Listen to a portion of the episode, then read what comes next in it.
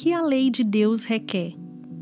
A lei de Deus requer obediência pessoal, perfeita e perpétua. Que amemos a Deus de todo o coração, alma, mente e força.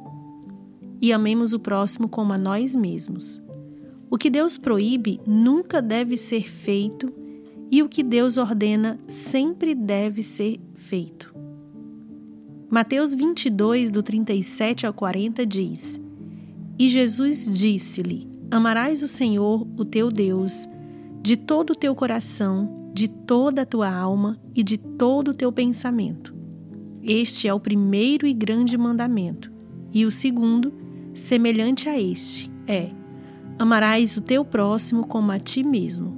Desses dois mandamentos dependem toda a lei e os profetas. Amar o Senhor Deus de todo o coração, mente, alma e força é o primeiro grande ramo da justiça cristã.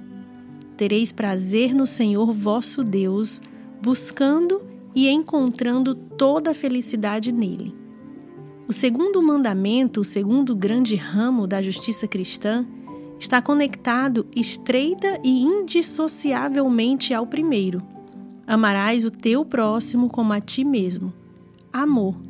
Abrace com a mais terna boa vontade, o mais sincero e cordial afeto, os mais inflamados desejos de evitar ou remover todo o mal e trazer todo o bem possível teu próximo, não somente os amigos, parentes ou conhecidos, não apenas os que são virtuosos e que nos apreciam, que nos entendem ou devolvem bondade, mas toda pessoa, sem excluir aquelas que nunca vimos ou conhecemos pelo nome, sem excluir aquelas que sabemos ser más e ingratas, ou que nos caluniam até mesmo aquelas que devemos amar como a nós mesmos, com a mesma sede invariável por sua própria felicidade.